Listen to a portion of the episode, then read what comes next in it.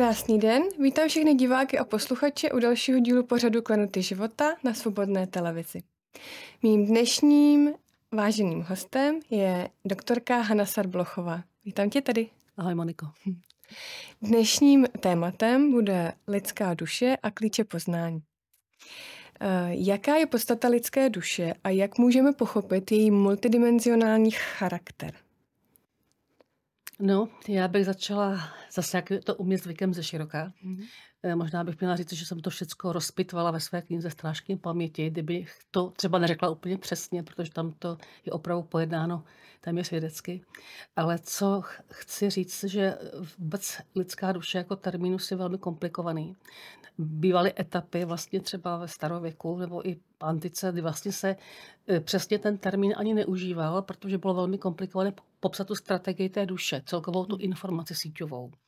Když to řeknu dnešním slovníkem moderním, eh, tak duše je vlastně síťová informace, která napojuje řeknu, světelnou rodinu, duchovní rodinu, vlastně s tělesností duše, která se inkarnuje do těla. A ta celá, jakoby ten proces, ta inkarnace a toho připojení k tomu tělesné formě, to všechno má nějakou část, můžeme chápat jako část duše. Já to zjednoduším podle egyptského modelu, ten je velice eh, důležitý, protože právě staří egyptiané, myslím ty prvotní tofta tak, eh, vypracovali strategie vlastně ukotvení duše eh, jakoby v lidském těle, čili byl to ten druhý prostě projekt stvořitele. A už jako v tom jejich slovníku jsou dva základní aspekty duše, a to je duše živlová, kterou oni nazývali K, a duše vlastně světelná nazývali Ba.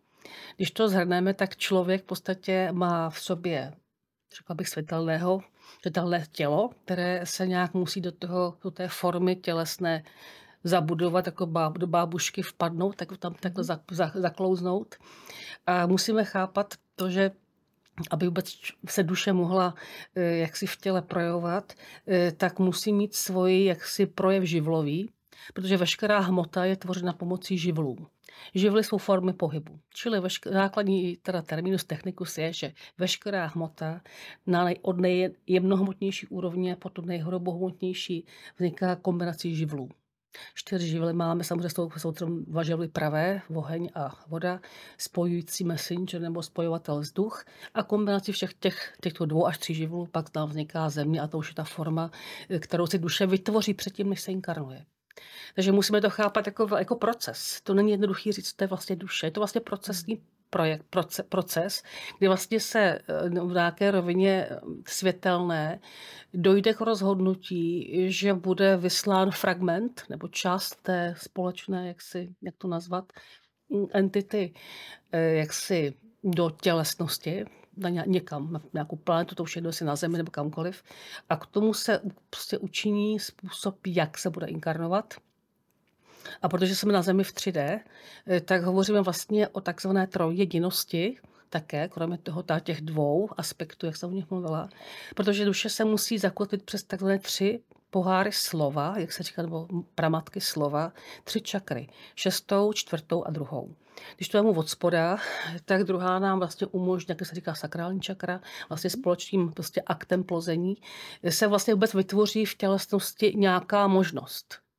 Eh, jenomže duše, aby se mohla jako spojit s tímto aktem plození, eh, tak ještě prodělává tam, protože ještě předtím dávno, než se inkarnuje, eh, tak v podstatě už má, jak si vyhl, už má tu formu jako vymyšleno u vozovkách. Už to dávno dáno. Ta forma už, už s ní přichází. A teprve, když se dostává do toho jaksi 3D sektoru, po té cestě symbolicky duhy, to je komplikovaný proces to vysvětlit, těch šest barev, jak se vlastně míchají živly a tak dále, se ještě musí jaksi zakotvit v oblasti tedy dejme tomu, řekla bych, srdečního chrámu, jako tom byla řeč. Čili mhm. je to nějaké kotvící místo, které ty různé národy mají v různých místech. Někdo ji má prostě na srdcem, někdo to má v třetí čakře, staré, za staří východní eh, národy to měli ve třetí čakře, sídlo duše. Mm-hmm. Později to nám to přesouvá vejš, staří egyptiané to chápou spíš jak symbolicky úrovni srdce a samozřejmě pak také ty grálské rody, jak jsme se o nich bavili, mm. tak také to nesou vlastně spíš v té rovině srdeční to je takzvaný druhý kalich slova, e, to je sídlo nejenom, kde se duše musí jakoby setkat s duchovní entitou, protože srdeční krystal nese ducha. Takže musíme rozdělit ducha a duši. Takže na úrovni duše jsme duální. Máme živlovou a světelnou. Ale pokud se nám teď už inkarnuje do hmoty, do tělesnosti, tak už se bavíme o trojjedinosti. Protože musí projít srdečním krystalem, kde je kotvící jiskra božská. Takže najednou přibírá ta duchovní energie, nebo jak to nazvat, ta informace, protože všechno má úroveň korpuskulární a vlnovou. To je úplně jako s genomem. Mm. To je i s genomem propojený. Tak vlastně přijímá tu božskou substanci té jiskry a stává se trojedinou. A staří gnostici hovoří o systému tělo, duše, duch. A to je takzvaná trojediná. Takže dru- a proto se egyptané ještě předávají k tomu kaba, takzvaný ab, což je projekce ba, ab, mm-hmm. což je vlastně symbolika, jak si toho právě ještě nadřazenému, jako duchovní rodinou, v té vztahu k tomu hvězdnému systému a můžeme to jakoby suplovat něco jako božská jiskra v nás. Takže oni už to dávno mají zpracované v tom, v tom jejich mytologickém systému, systému a známe to vlastně jakoby i způsobem slovy kabala, protože mm-hmm. kabala je oživující systém, kdy vlastně to je kabala slova, to la symbolizuje božskou jaksi frekvenční pásmo, kdy duše mhm. přes la, vokál la, to a je božské, l je zakotvující. Vlastně my popisujeme, jak se síťová informace duše z té duchovní vlastně rodiny nebo z té světelné části vyděluje a prostě zakotvuje se přes svůj osobní hologram, který vlastně vyšle jako informaci do systému 3D, přes živly se zhmotní, zakotví a spojí s duchem. Jsem ten duch všemu nadřazen. Je to, popisu to velice, řekla bych zjednodušeně, ale mm-hmm. takhle asi nějak chápejme teda, co to je duše. Proto třeba egyptané ani nepoužívali slovo duše. Protože není možné vyjádřit přímo, co to je duše. Je to vlastně síťová informace. Jak můžeme informaci říct, co to je, když má tolik podob? Může mít podobu setelnou, živlovou, může být ještě neinkarnovaná, už vtělená, může být rozpadající se. Prostě oni používali tyto tři jaksi názvy pro to, aby vyjádřili, co to vlastně může vůbec, jak se může popsat. A my jsme dosli, v našem systému jsme to strašně zjednodušili právě nějakým balíčkem hub do těla. Hmm. A to skýtá neskutečné nerozumění právě v karmických zákonech a v různých prostě představách lidí. Jo, je to, je to velice zjednodušené. Hmm. Um, může se duše inkarnovat střídavě jako muž a jako žena? Jako není to pravidlem, ale je to možné. Mm-hmm. Protože tady je potřeba chápat, že inkarnace e, ženské do ženského těla je mnohem komplikovanější než do mužského. Mužské tělo je, jako řekla bych, co řeknu primitivním slovníkem, jako stroj jednodušší, jako tělesný stroj. Takže musíme chápat, že tělo je vlastně biologický stroj, který oživujeme mm-hmm. tou duší. Mm-hmm. Samotná, samozřejmě sam, nebýt té duše, tak to tělo nenahodí ty své funkce, dokonalé funkce.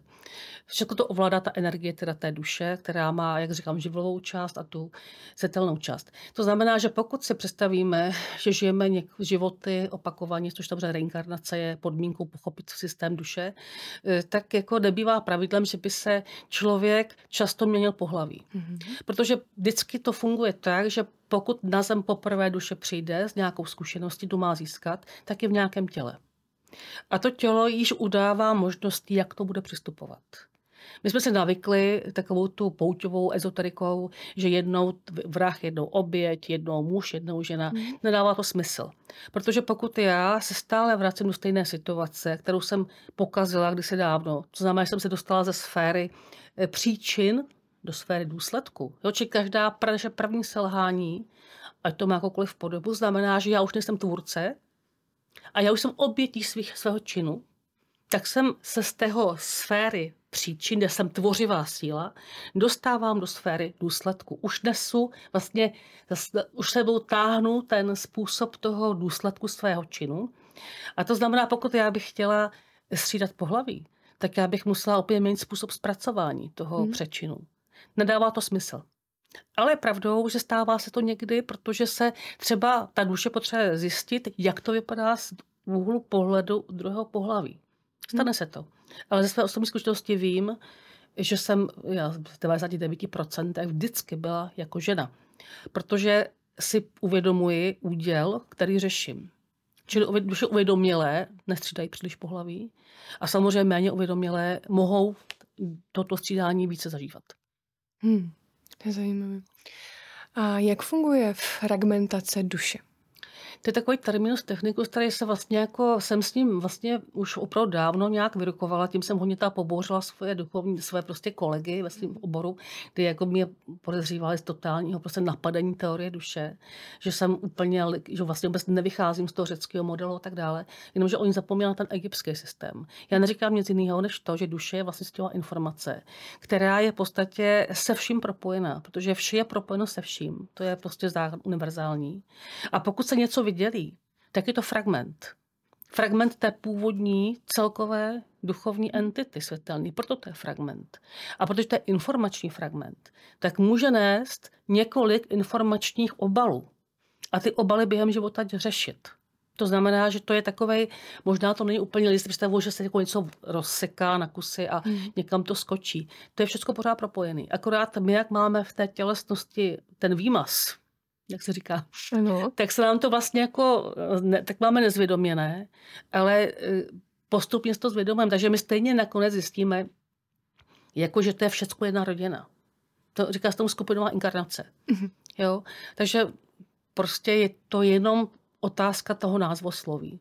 Když to řeknu zjednodušení, tak máme nějakou duchovní rodinu nebo nějakou světelnou rodinu, která má jednu spojenou rodinu. Třeba to je ta modrá dynastie, kterou třeba já zastupuju. No. Dejme tomu, a ta potřebuje mít zkušenost. Je tam praotec, pramatka, kteří jsou prvotními, tedy si hebateli té rodiny, symbolicky řečeno, to znamená, že mají jakoby nejvyšší vibrační pásmo ovládají. A ty potřebují získávat zkušenosti pro svoji duchovní rodinu, nebo světel, nebo prostě duchov, duševní rodinu. To znamená, že podle údělů, úkolů a tak dále vysílají z části své rodiny, čili jako by se dá říct, z toho celkového balíku se oddělí část frekvenčního pásma, jde na zkušenou. A když jsou takové zátěžové situace, třeba, že jsou doby přechodové, tak prostě vyšlo se stejným úkolem, záměrem dokonce třeba tři, čtyři fragmenty nebo čtyři frekvenční pásma. Každý trošku v jiným teda frekvenční pásmo, aby ty zkušenost byla komplexní. A mhm. tím pádem se ta jedna duchovní energie, která se nám může poslat jako jednorázově, eh, prostě musí rozdělit. Ale musíme ještě znát jeden základní zákon, to, že když se země, že duše inkarnuje, nikdy se neinkarnuje veškerá energie. Ano. Jenom procentem, procentem. Čím jsou situace méně zátěžové, tím se může vidět menší procentu. Když jsou vysoce zátěžové teďka konce cyklu, tak se musí vydělit mnohem vyšší procent, třeba až 60%, což už je hodně. Mm-hmm. A to se ještě pak může rozfragmentovat, protože se vlastně de facto to zase rozprostře mezi více jedinců. A zajímavé je, že vlastně ta, e, takový to, jak všichni jak se pořád máme napojovat, vždycky všichni začínají s duchovní práci, napojí se na svoji rodinu, duše a Boha a tak dále. Jak bychom se mohli napojovat, kdybychom kdyby, nás, kdyby nás část energie zůstávala ve spojení neustále. Že? Čili to je otázka toho, že čím ta duše je vyspělejší, tím si plněji uvědomuje spojení s tou svojí rodinou, říkají tomu egyptané rodina nad duše. Mm-hmm. A to je celý. Takže v tom je ta fragmentace. Není to, že to rozsekáme nějakým prkinku a pak takhle rozhodíme jako kostek jako psům na, na, na, ulici. Ne, to ne, to je prostě je pořád propojené, akorát to má, je to rozvrstveno ve více tělech. Hmm. A taky to je pořád tím, že se pořád dělí jedna, jedna prostě jedna, jedno, jeden balík informační, který je pořád se zase vrací pospolu. To jsou rodiny duše a ty takhle se fragmentují. Hmm. Je to jiný pohled, než známe z těch hmm. různých jiných systémů. Je to ale velmi zajímavý pohled. Dává to podle mě smysl, taky to dává smysl karmickým zákonům. Hmm. Nyní můžete podpořit klenoty života i naše hosty zakoupením prémiových rozhovorů na adrese svobodnátelevize.info lomeno premium. Doporučujeme nový rozhovor s Hanou Sarblochovou o svatém grálu a nejstarší historii grálských rodů na Zemi. Tento rozhovor již nyní můžete zakoupit na svobodná televize.info lomeno premium. Děkujeme vám, pokud se rozhodnete nás podpořit. Chtěla bych otevřít téma osvobození duše. Ty popisuješ v knize, že v průběhu řady tvých vtělení zůstaly otisky tvé duše na mnoha různých místech na zemi mm. a bylo potřeba uh, tu duši v tomto ohledu osvobodit mm. a znovu ji poskládat. Mm. Jak se to stane, že duše nebo její část zůstane takto připoutaná k nějakému místu? No to je právě totiž to, co je pro mě bylo také úplně nové. Já se Mhm. přiznám, že pro mě ta psaní té knihy a komunikace s mistry byla jako výukový systém. To vlastně de facto já jsem se školila a, jako, a oni vlastně získávali zkušenosti se s námi na zemi. Takže bych řekla, že to jsem získávala během psaní tu informaci. Takže teďka ji můžu popsat. Já jsem pořád se nemohla také vypořádat s tím systémem, jak to vzniká. Jak je možné, že mistr Teodorik do obrazu připoutal fragmenty duše. Jak se mohlo stát, že já jsem připoutaná v podhradí, teda v pod, podloží hradu.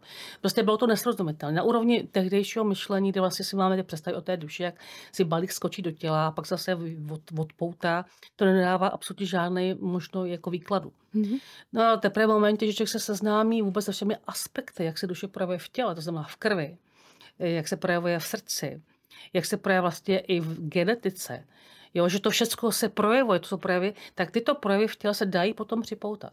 Nemůžeme si myslet, že bychom připoutali tu antihmotu, tu duši jako takovou. Hmm. Ale my připoutáváme její projevy přes tělesné funkce nebo přes její magické funkce. Protože i myšlenka je hmotná. Všecko, Mhm. co je vlastně hmotné, se dá připoutat. Nehmotnou věc nebo duchovní nepřipoutáme. Čili tady se ukazuje, že vlastně duše, která se inkarnuje, nabývá i kvalitu vlastně hmotnou.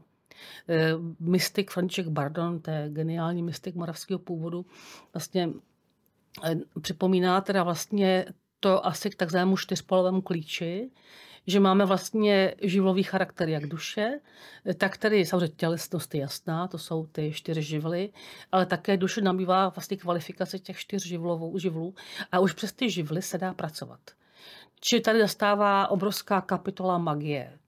Magie, živlové magie, která byla naprosto běžnou součástí naší minulosti. Naši přeci nedělali nic jiného, než v podstatě využívali prostě jakési formy magických rituálů, principů, eh, kde co s kým spojovali, propojovali. To jde od Egypta.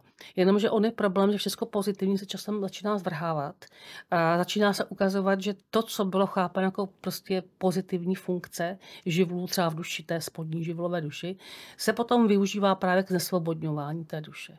Já to řeknu ještě jinak.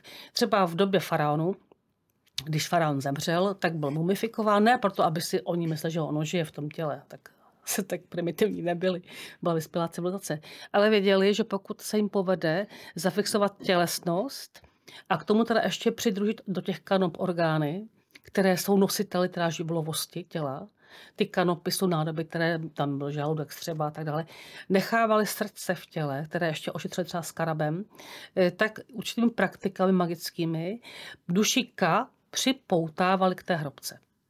No a protože ta duše K je vlastně už část zase jakoby připravená, polopřipravená nádoba živlová pro vstup duše světelné, obsahové, tak vlastně oni tímto vlastně jako e, zajišťovali takzvanou řízenou inkarnaci. Znamená, že příště ta světelná rodina toho faraona, to byla jedna rodina duše, prostě už měla jasný scénář, kam se bude příště inkarnovat. Už tam byla ta nádoba připravená v té formě teda jaksi živlové. Čili tím se dosahovalo takzvané řízené inkarnace.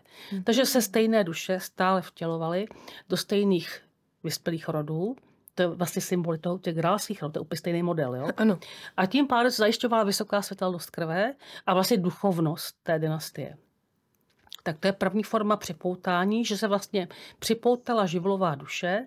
To znamená, že přes magické rituály živlové magie se dosáhlo toho, že k jistému místu se dosáhlo toho připoutání té živlové duše. Tak to je taková úplně, řekla bych, výchozí záležitost. A na tomto principu je potom možné pracovat s krví, se s dalšími tekutinami, třeba spermatem, třeba o oblasti teda magie sexuální. Hmm. Je možné pracovat samozřejmě i s energií srdce, je možné pracovat v podstatě i s myslí, čili je to mnohostupňová magie, kterou egyptané vlastně rozlišili podle tří stupňů, podle napětí, které využívali, to znamená mentální niti, že i myšlenkami já pošlu myšlenku, tam už zakotvuju. Já když vymýšlím projekt, jdeme tomu, tak já tím, že ten projekt vymyslím, ani nezrealizuju, tak on už se stal reálným v té mentální sféře.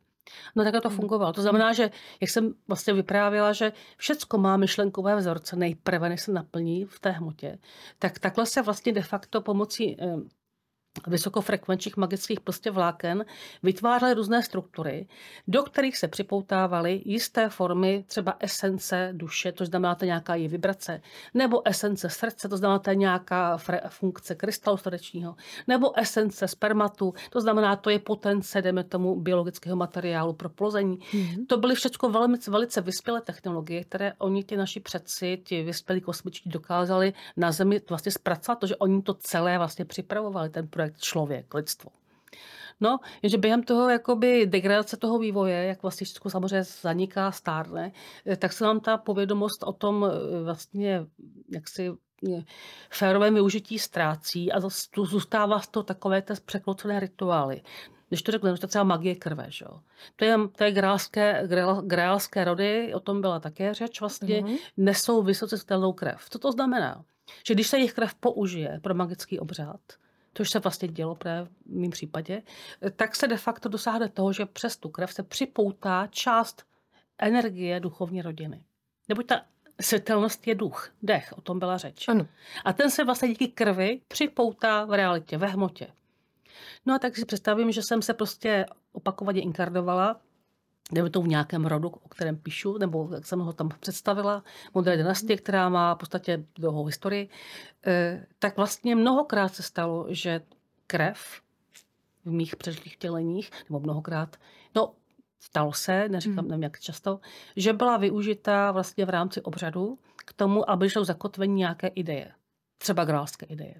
A nebo jiné ideje. Pak jste mohli třeba začít zvrhávat. Ale na počátku to bylo chápáno jako by světelný projekt. Hmm. Takže tak, takže nečastěji krev, potom ostatky, mm-hmm. přes které se poutá duch.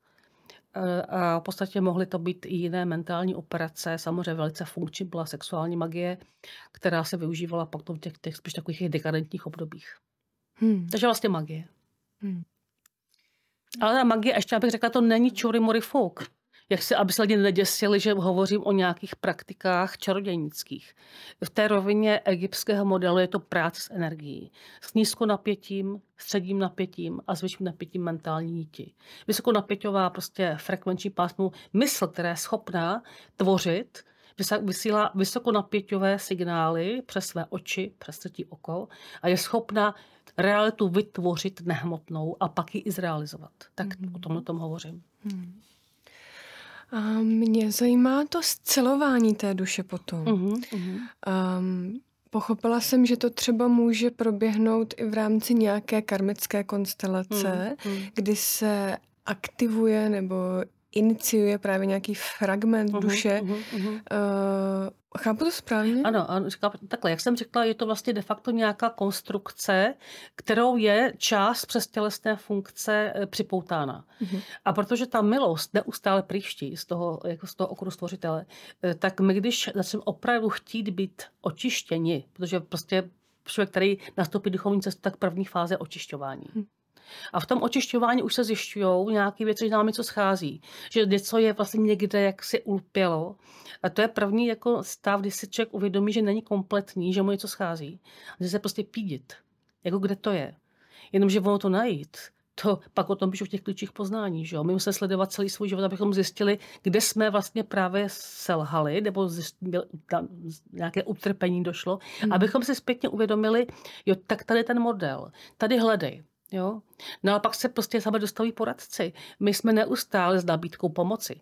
Jako mm-hmm. neslyšíme, že jo, v podstatě. Takže to je ten model té knížce, který popisuje ten motiv, kdy vlastně člověk bytostně hledá, já na Karlštejně, abych se vyvázal, jsem tu dělala obrovskou nesvobodu duše.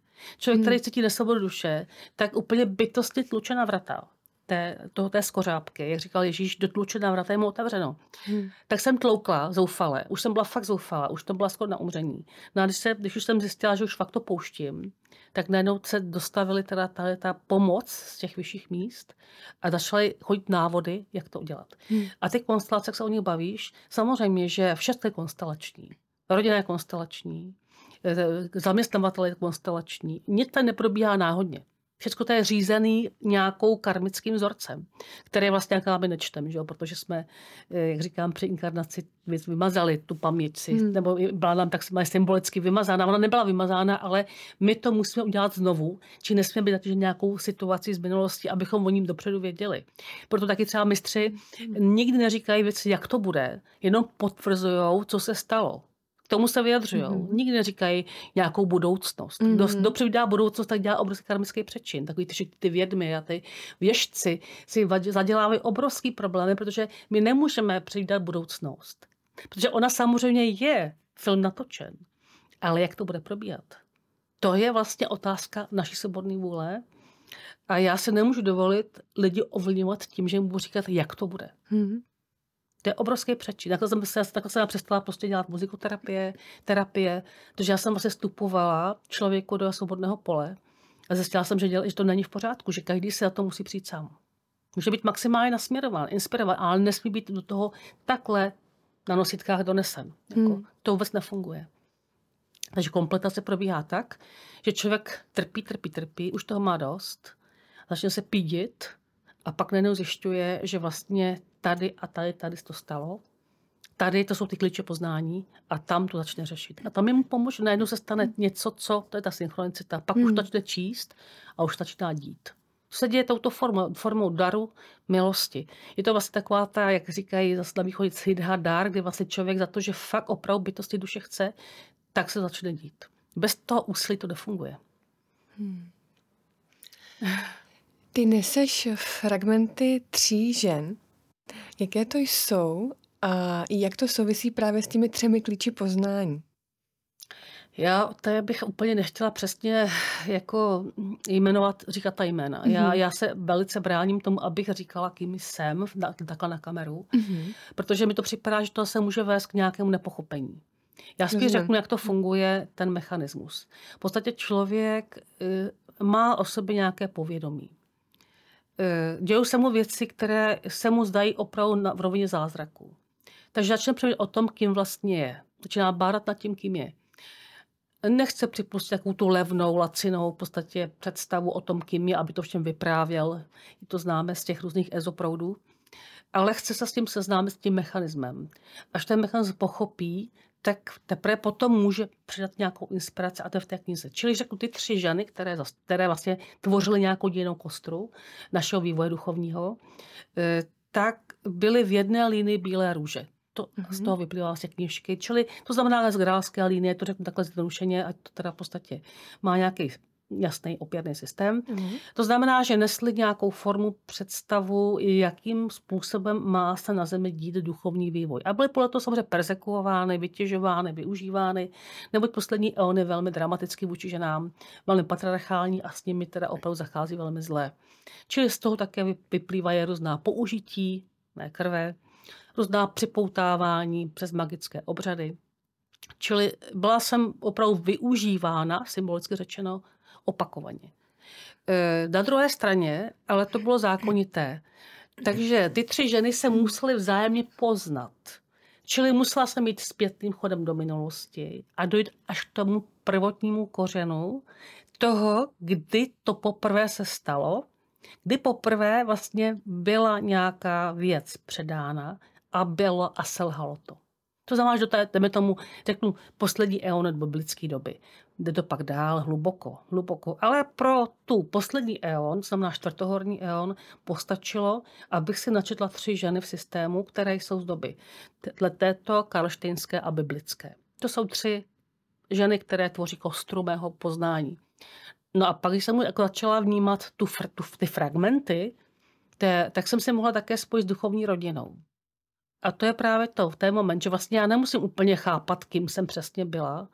Není důležité, jak jsem se jmenovala. Hmm. Důležité je, co ty ženy nesly a jakým způsobem k tomu přistupovali, jak byly používány a jak se to prostě má člověk z toho dostat pryč. Takže podmínkou byla nejprve poznat línii těch předchůdkyň, pak umět nalézt stejný kořen jejich poznání, kde to celé selhávalo, proč a jaký byl model, a pak je propojit v té duchovní rodině a do, dovíz se všechny tři za ruce nahoru k otci, matce, k té duchovní rodině. Tak to je princip. Takže začíná to poznáním karmických konstelací, kdy vlastně já se dostanu nějaké situace, kde mi to něco připomíná, protože vím, že ty archetypální situace se opakují. Mnoho lidí si myslí, že někým je jenom proto, že je načetl karmický vzorec, anebo že se dostal do archetypálního vzorce. Nikdo není pravda, že mě někdo byl tím, co, co si říká, že je. To je výjimečný. Já znám tolik Karlu čtvrtých a tolik, když já píšu ty knihy, tak lidem se mi svěřují. Mm-hmm. Kdybych měla spočítat všech, všech ty Karle eh, nebo jiný Máři Magdaleny, mm-hmm. tak bych na to nestačila mi dvě ruce. To znamená, že lidi se spíše stotožňují s těmi archetypálními jaksi vzorci. Oni jsou totiž neskutečně inspirativní. Hmm. A to je také výchovný model. Vždycky někde udělá mentální vzorec, třeba Máří Magdalena Ježíš, který se zabude v nějakém tom poli informačním. Je tady nějaká línie, která to dále tahne, duchovní, a která se i vlastně inkarnuje. E, ale potom to jako tvoří jakoby inspirační vzorec. Takže vždycky zase doba taková podobná jako tehdy, tak se ta duše, která je bytostně s tím spjata, s rodinou inkarnuje, zazáří ten vzorec a teďka všichni, kteří se skupinově inkarnují, najdou ten model, který znají dobře té duše a nalézají v tom nějaké poučení. A ti, které nejsou úplně vědomí, tak si myslí, že jsou oni těmi tvoři, tvořícími prvky. Ale oni se pouze inspirují. Takže takhle bych to řekla. Takže když to řeknu zrušeně, tak když se ptáš na mě, tak opravdu od počátku věku tady jedu symbolicky línii Bílé růže, ještě předtím starší, protože to je úděl naší duchovní rodiny, kterou tady vlastně, kterou hovořím, té dynastie modré. Hmm. A jak to souvisí s těmi třemi klíči tvého poznání? A to je právě navazující model. Já musím pochopit, kdo jsem, hmm ale ne, že to je zásadní. Já, když, hmm. já jsem říkala, já musím pochopit, hmm. jaký je úděl toho poznání. Ale pak se musím podívat do svého posledního života, či současného života, kde najdu otisky těch jednotlivých, jak si, jak to říct, těch, toho utrpení. Protože v hmm. nás na zemi poutá pouze utrpení. Kdyby to byla jenom radost, tak ne, nepotřebujeme to znovu se vracet. Radosti hmm. se ne, do radosti, jako podívej se, my se na zem nevracíme do radosti, my se vracíme do utrpení, protože tam jsme ulpěli, tam zůstala nějaký právě, jak říkám, fragment, otisk, hmm. zoufalství, emoce a ta emoce nás tam vrací. Hmm. Takže v podstatě ty klíče slouží k tomu, abychom se znovu dostali do konstrukce našich emocí v rámci karmických zkušeností a začali nacházet kořen našeho utrpení kořen a také poznání tím pádem. Prostě jak říkal Ježíš, utrpení je poznání. Každým utrpením rosteme. On to hodně tady slyšeli. Oni by radši byli happy a radši by se prostě v kurze zážitkových typů tančili a byli šťastní šamansky. Tak to ale nefunguje. E, k tomu se nevracíme kvůli tomu. Se vracíme kvůli poznání. A tím pádem já, když se dostanu do těch třech, když ty klíče odhalím, tak já vlastně načtu kořen, kde se mi to stalo naposledy a nalézáme s tím spojitost. A v tu ránu se to moje vědomí sceluje a já se vyvazuji z karmického vzorce. Hmm. A tím pochopením a poznáním teprve můžu ten úzel rozvázat. Jak funguje karmický úzel, eh, karmická karma jako zákonitost? Takže já dospěju do stejného motivu jako přešlé inkarnaci, kde, došlo k nějakému utrpení, selhání, eh, ne, nezrealizování. Jsem ve stejném bodě. Já to nemusím napravit. Já to musím pochopit. Já to musím načíst. Já musím pochopit, o co šlo. V momentě, že to poznání přijde, tak to celé se takhle rozpadne, ta struktura. Čili vlastně to poznání vede k tomu osvobozování. Hmm. Takže karma přestává ob karmy obyť vrah.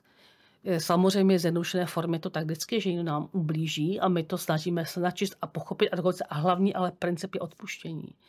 Jediným způsobem vyvazovat, kromě toho, že to načtu, zjistím, tak já pak musím té protistraně, pokud jsem na té straně, jako řekla bych, pozitivní, eh, tak odpustit, ale nikdy jsme bez viny.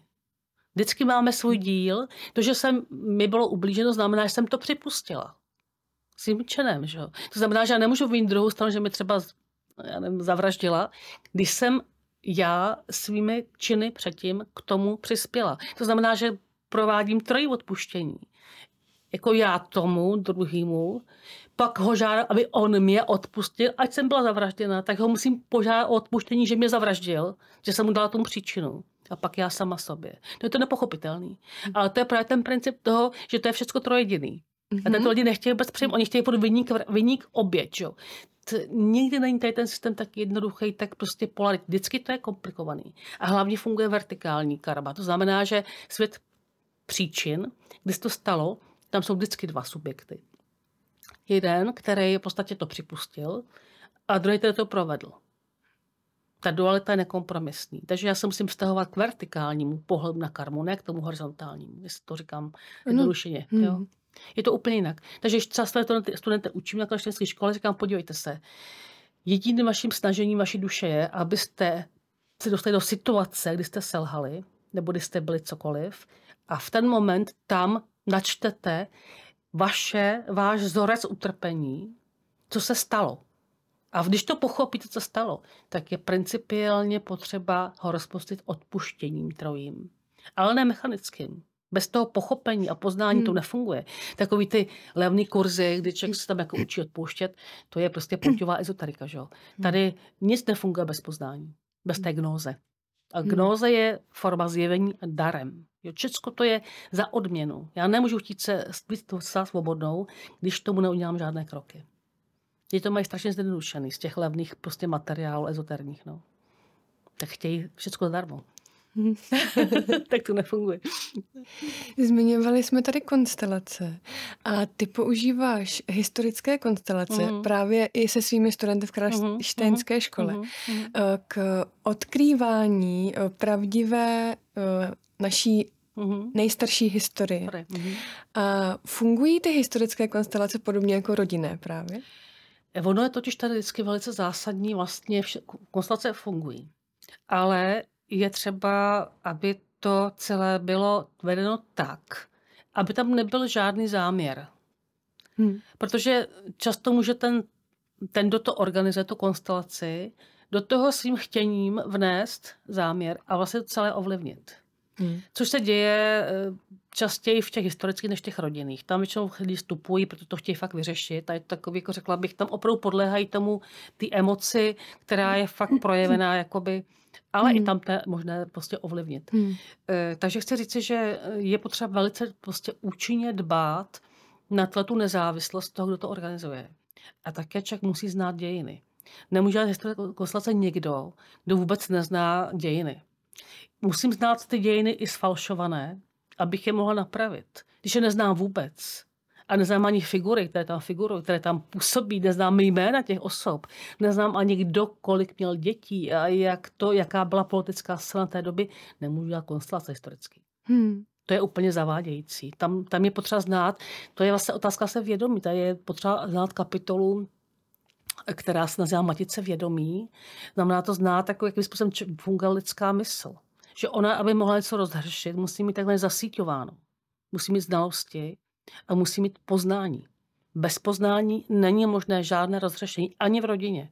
A poznání vzniká jedině tím, že my nejenom, že studujeme, tak to je otázka intelektu a nějakého načerpávání informací, ale to není zdaleka všecko. Hmm. My taky musíme prožít.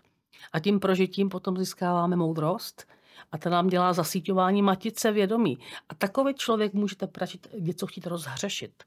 Takže když někdo nemá zasíťováno, říkám, tak jako může rozdávat moudrost, ale je to jenom pro nějakou vrstvu lidí, kteří jsou taky na nějakém, řekla bych, to poznání není příliš rozvinuté. Poznání hmm. není, nejsou informace, jestli mi rozumíš. Ano, ano.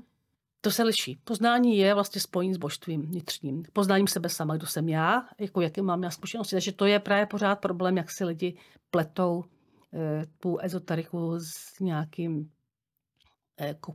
komerčním systémem. No, jako, hmm. víš, je to, je to jak mám nazvat. Hmm. Hmm, rozumím. Takže um, ještě, promiň, a ty konstelace historicky jsem používala právě uh-huh. proto, že, ale zase ještě důležitá věc, musíš v té vrstvě mít uh, svoji životní účast. Podobně jako když děláš rodinné konstelace, taky se bavíš o tom, co se stalo mě. Postavíš konstelaci.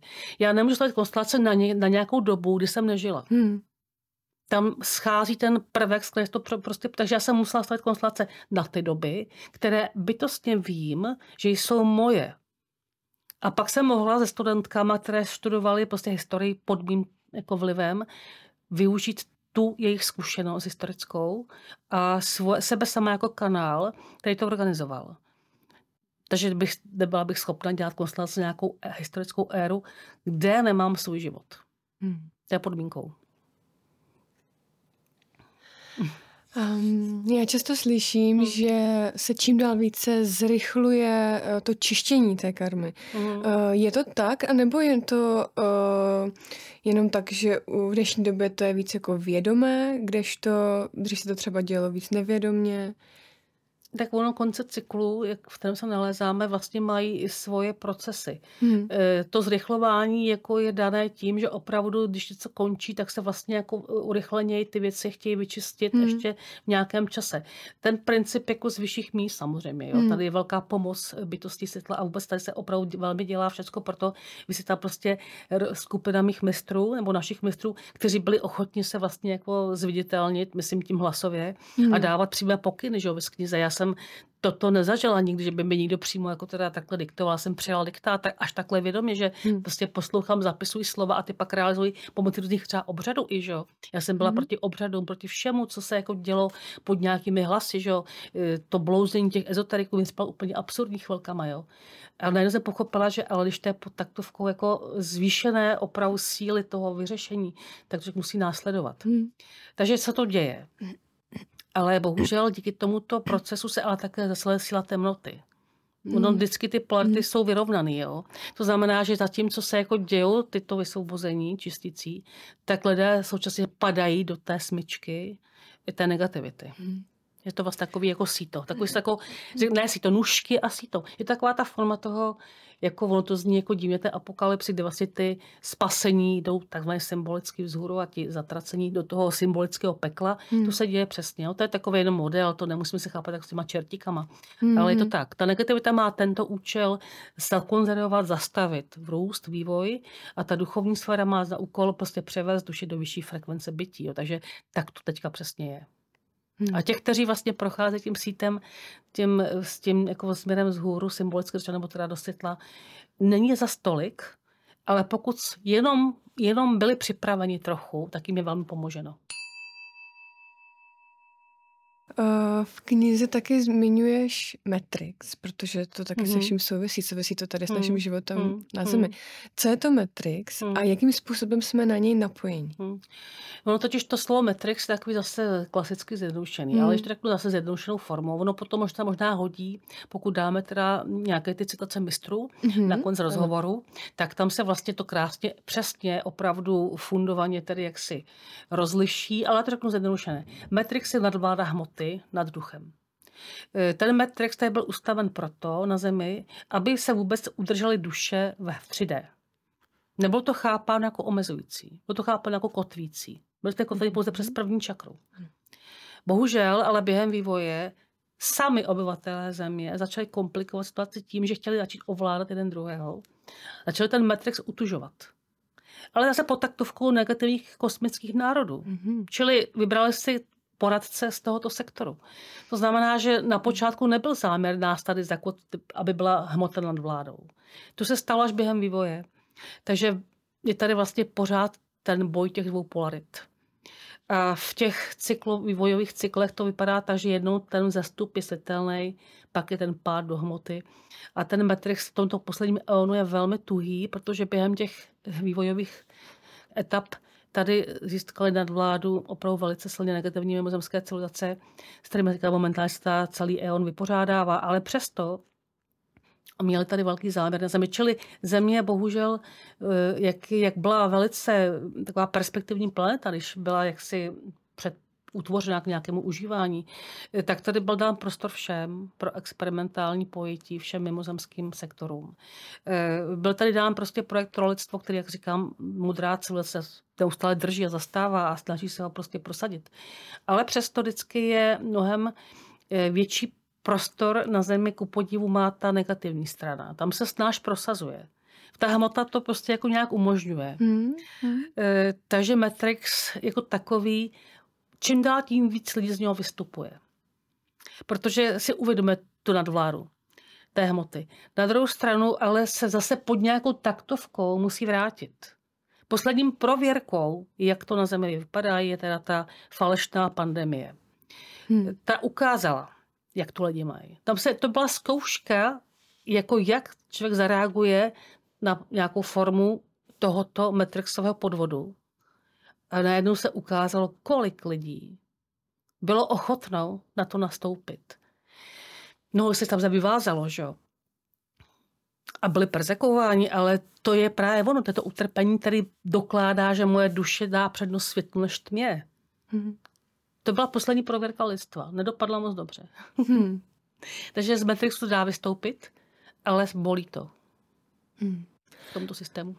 A dnes jsme tedy napojeni i jinými čakrami než tou první, jak to bylo? Ano, spodní tři čakry, to je ta mm-hmm. žvilová duše, mm-hmm. se postupně zakotvily, právě ten Matrix nás drží přes pudy, první, ano. druhou a třetí. Hmm. Přes mentál u mužů a přes pudy u žen, druhou čakrou. I samozřejmě u mužů sex a tak dále. Ano. Čili přes ty nižší pudy jsme v tom držení. A to hmm. je to rozšíření toho vězení, že vlastně duše K byla vlastně s tím Matrixem velice silně spjata. Hmm. A z toho vystoupit, to už to opravdu trošku jakoby mít e, touhu po světle. Hmm.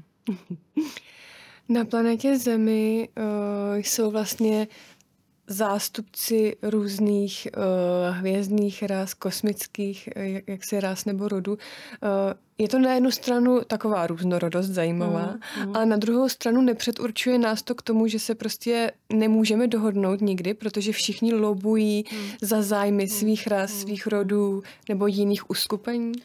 To máš svatou pravdu, jak se říká, protože opravdu tady jsme, jak tady byla ta země chápána jako experimentální planeta, hmm. taky často se pouze odzkoušovaly technologie. Bohužel tady je taková pravda, že v tom Matrixu se zkouš, odzkoušely technologie na Zemi, v té hmotě, a pak se vyvážely na jiné planety. To znamená, my jsme sloužili vlastně jako takový nejenom experimentální prostor, ale také trošku odpadní systém. Hmm. Čili byli jsme na kraji galaxie, že, takže to umožňovalo let, které tady jaksi předčiny tady zde vlastně byly pod pokličkou. Hmm. Na druhou stranu ale teď se právě říkáš, najednou všichni uvědomují, tak, kteří tady mají nějaké svoje základny, jako tady teda těch raz dost má ty svoje základny, uvědomují, že vlastně ale tady jsou, jak oni se někam vyvinuli, u nás tak jako tak trošku zastydlo řečeno, tak to asi umožňuje vlastně, že jsme tady jako databanka.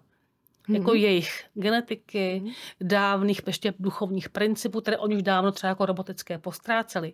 Najednou nás berou jako takový trezor, a taky zdroj nerostního surovin, že jo, samozřejmě i, i naší e, kvintesence. No a teďka se nahoře bojuje. Čili nahoře se bojuje, e, Hmm. Na té galaktické úrovni to je neustále provázeno boji. Já jsem samozřejmě v kontaktu i s těmi, tímto sektorem a je zajímavý, že když se podíváš na ezoterní scénu, nebo tu naši eh, různou teda spravodajovou, eh, tak poznáš přesně podle těch, kdo o čem mluví, za koho lobuje, kdo je jeho vlastně jakoby kosmický rod nebo kosmická, kosmická rodina. Jo? Hmm.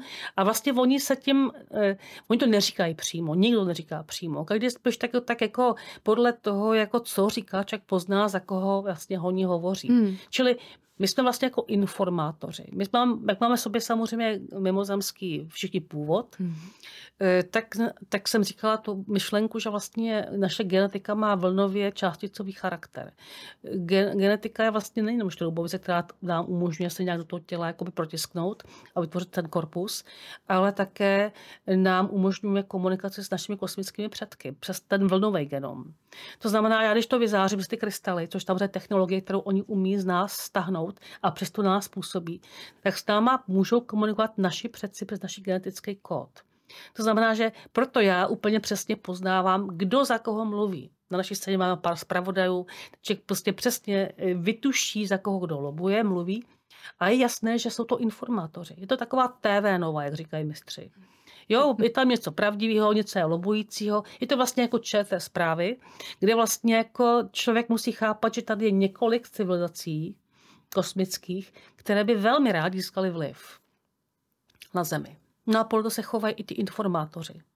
Ale je pravdou, že pokud se udělá pořádek teda u kulatého stolu galaktického, dojde k nějakým dohodám a budou vysláni kurátoři na tu kontrolu, tak by se mělo vyladit, jaký bude strategický vývoj země. Má jít ke světlu, podle všech prognóz. Jak to bude probíhat, nebudu popisovat, k tomu je spousta různých sci-fi teorií, ale chci říct, že v podstatě musím říct, že ta modrá civilizace, tak kterou já hovořím, momentálně nalezla konečně slyšení v tom smyslu, že lidstvo nechce docílit biorobotizace. Mm-hmm. Že chce respektovat původní scénář vývoje, duchovního vývoje. Pokud toto už je slyšet u kulatého stolu, to ještě nedávno nebylo, tam převládaly ty robotické rasy, tak pak je velká naděje, že právě se stane to, že bude ten projekt pokračovat na symbolické, na té vyš, vyš, vyš vibrační zemi, a pak by to opravdu směřovalo pro lidstvo jako do toho posledního eonu, tak se říká, tak okřídlení zlatého věku. Hmm. Takže věřím tomu, že, že bude ten vývoj, který byl nastaven modrou civilizací, pokračovat a že bude podpořen. Tomu já věřím, to je vlastně moje, řekla bych, mise. Kdybych tomu nevěřila, tak bych tady nedělala rozhovor. Um, já bych se tě chtěla zeptat, jak vnímáš plejády a plejáděny, mm. protože ty mně se zdá, že jsou hodně slyšet tady. Mm. A jaký uh, je jejich vztah k planetě Zemi? Já tady musím být samozřejmě spravedlivá, když jako první reakce je, že jak má se takhle slovo plejády, tak se začnu hnedka zlobit. Uh, teďka to řeknu, aby to bylo spravedlivý. V podstatě dnes, neboť Plejady jsou nejblíž Zemi, tak veškeré, jako řekla bych, hlavní týmy pracovní, kosmické, jsou momentálně v blízkosti Plejad. To znamená, že je to vlastně jakoby umístění momentální komunikační jednotky kosmický. Jsou nejblíž Zemi. Čili oni vlastně tvoří místo, odkud se komunikuje. Ale zdaleka Zdaleka ne všichni, kteří o to komunikují, jsou plejáďani. To se musí rozlišit. Ale lidi, kteří to nerozlišují, ano, hovoří od pleja, tak si myslí, že jsou plejáďani. Ale modrá, moje, můj tým, jak říkám, modrého paprsku, vladěných duší z různých kosmických ras, jsou také v, v, v oblasti plejád. Ale skoro nikdo z nich není plejáďan. To znamená, že oni pouze jsou jaký v místě, které je komunikačně pro zemi nejlepší. Hmm. Takže ne, ne všecko, co jde z plejad, je plejadanského původu. Plejady samotné pro zemi neudělají nic dobrýho. Mají obrovský karmický přečin vůči zemi. To znamená, sami musí teďka čistit svoje projekty na zemi. Je potřeba vědět, jakože to, nej, že to není vyspělá rasa, která by měla se tvářit na zemi, že je jediná vyspělá. Oni jsou až poslední v řadě, myslím v tom historickém vývojovém systému hmm. a chlubí se cizím peřím. Tak to je celý. Takže já, já jsem na Pleiady velmi, jak si citlivě reaguju, protože se mi pokusili zabránit v inkarnaci. Eh, takže už to vstupování, násilné vstupování jako by duší na zem, že oni do toho prostě jak si zasahují, považuji za karmický přečin. Hmm. Toto je můj vztah k Plejadám. Eh, na závěr bych se tě zeptala, jak vnímáš uh, symbiózu planety Země a lidí? Mm-hmm. Je to tak, že my potřebujeme planetu Zemi a ona zase nás? Říkáš to úplně přesně. Jako, když poslouchám ty zprávody galaktické, tak málo kdo upozorní na to, že Země je živá. Že to je prostě živá bytost, která prodělala obrovský vývoj a vlastně ona je pramatkou lidí. Všichni hovoří o kosmické pomoci ze zhora. Málo kdo se zabývá tím, že musí dát prostor Gáje samotné, protože ona je pramatkou. Ona tvoří živlově. Je to jediná naše spása a směr se znovu navrátit k lásce k zemi. Protože jsme i děti, že jo? Takže to se týká e, obnovy vztahu k přírodě, vlastně obnovy vztahu k samotné zemi jako k živé bytosti. Aniž bychom museli neustále čekat na kosmickou pomoc ona je své právná bohyně, takže my musíme znovu sobě objevit, hlavně teda mužská populace, vztah ženství, vlastně k pramatce a dát jí prostor a dát jí sílu a lásku. Jak říká, jak říká ta, ta moje skupina modrá, jedině skrze lásku jsme schopni nastolit nový eon. Jedině skrze lásku k člověku, k zemi a k Bohu můžeme se stát plnohodnotnými členy kosmického prostě společenství. To je celý. Tady se vůbec o tom nemluví. Možná se o tom hovoří v šamanském sektoru, ale bohužel tam to funguje jinak. E, šamanský sektor nectí matku zemi tímto způsobem. To jsou šamani, kteří prostě využívají technologie. Já jsem nezaregistrovala žádnou šamanskou, e, mě známou linku v Čechách, která by takto ctila matku. To jsou jiný způsoby. Tam se prostě pracuje živlově, tam se něco chce prostě propojovat se vším a tak dále, ale nezná se přání matky. To znamená, matka je úplně ignorována. Její srdce je ignorováno. Já vnímám, že mužská geomatická obec vůbec nepochopila. Vůbec nepochopila láskyplný vztah k Gáje a to, co matka potřebuje ze mě. Tady vidím problém. Hmm. A jsem samozřejmě tím z okruhu šamanského mužského sektoru velmi eh, za to kritizována, že takhle hovořím otevřeně, ale já to takhle cítím. A naše mistři hovoří o tom, že jestli nenajdeme cestu ke Gáje, tak nás smete. To znamená, ona umí se nás zbavit, jako nepohodlých dětí. Ale už to nechce udělat. Ona nás miluje, že jo? Taky to musíme usnadnit. Hmm. Hanka, já ti moc děkuju za dnešní rozhovor. Děkuji, že jsi přijela, že jsi udělala čas na nás a na naše diváky. Taky děkuji za pozvání. Hm. A vám, milí diváci, děkujeme za sledování a rádi bychom vás pozvali do nové prémiové sekce na Svobodné televizi. Nyní vidíte tady odkaz, eh, do které jsme natočili dva rozhovory eh, s Hankou na téma Svatý grál a grálské rody. Pokud ještě neodebíráte náš kanál, můžete tak učinit dole pod tímto videem tlačítkem odebírat. Budeme rádi, když budete naše videa sdílet na sociálních sítích. Budeme se těšit zase příště v Klenotech života. Mějte krásné dny.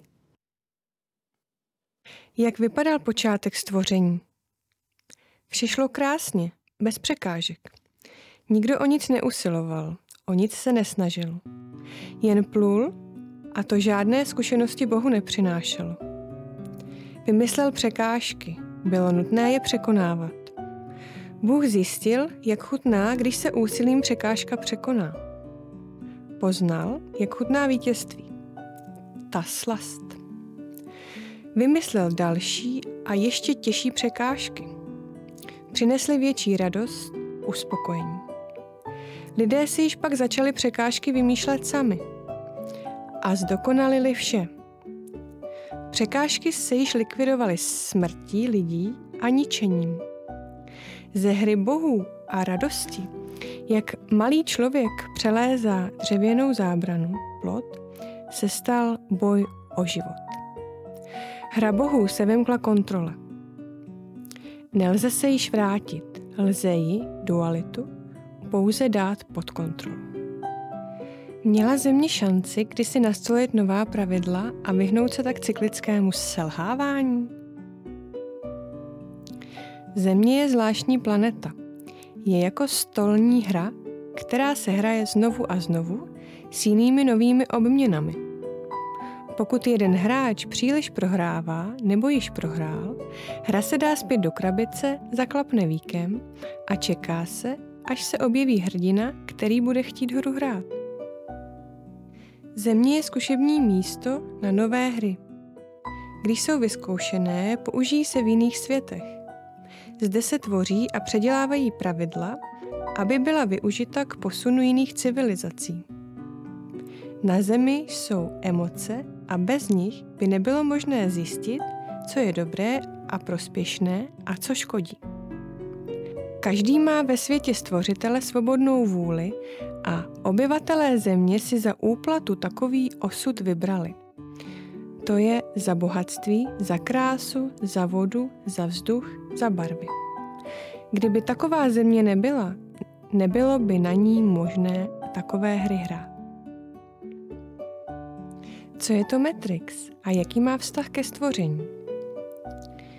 Byla to jediná možnost, jak přežít na Zemi v hmotném světě, který zde probíhal.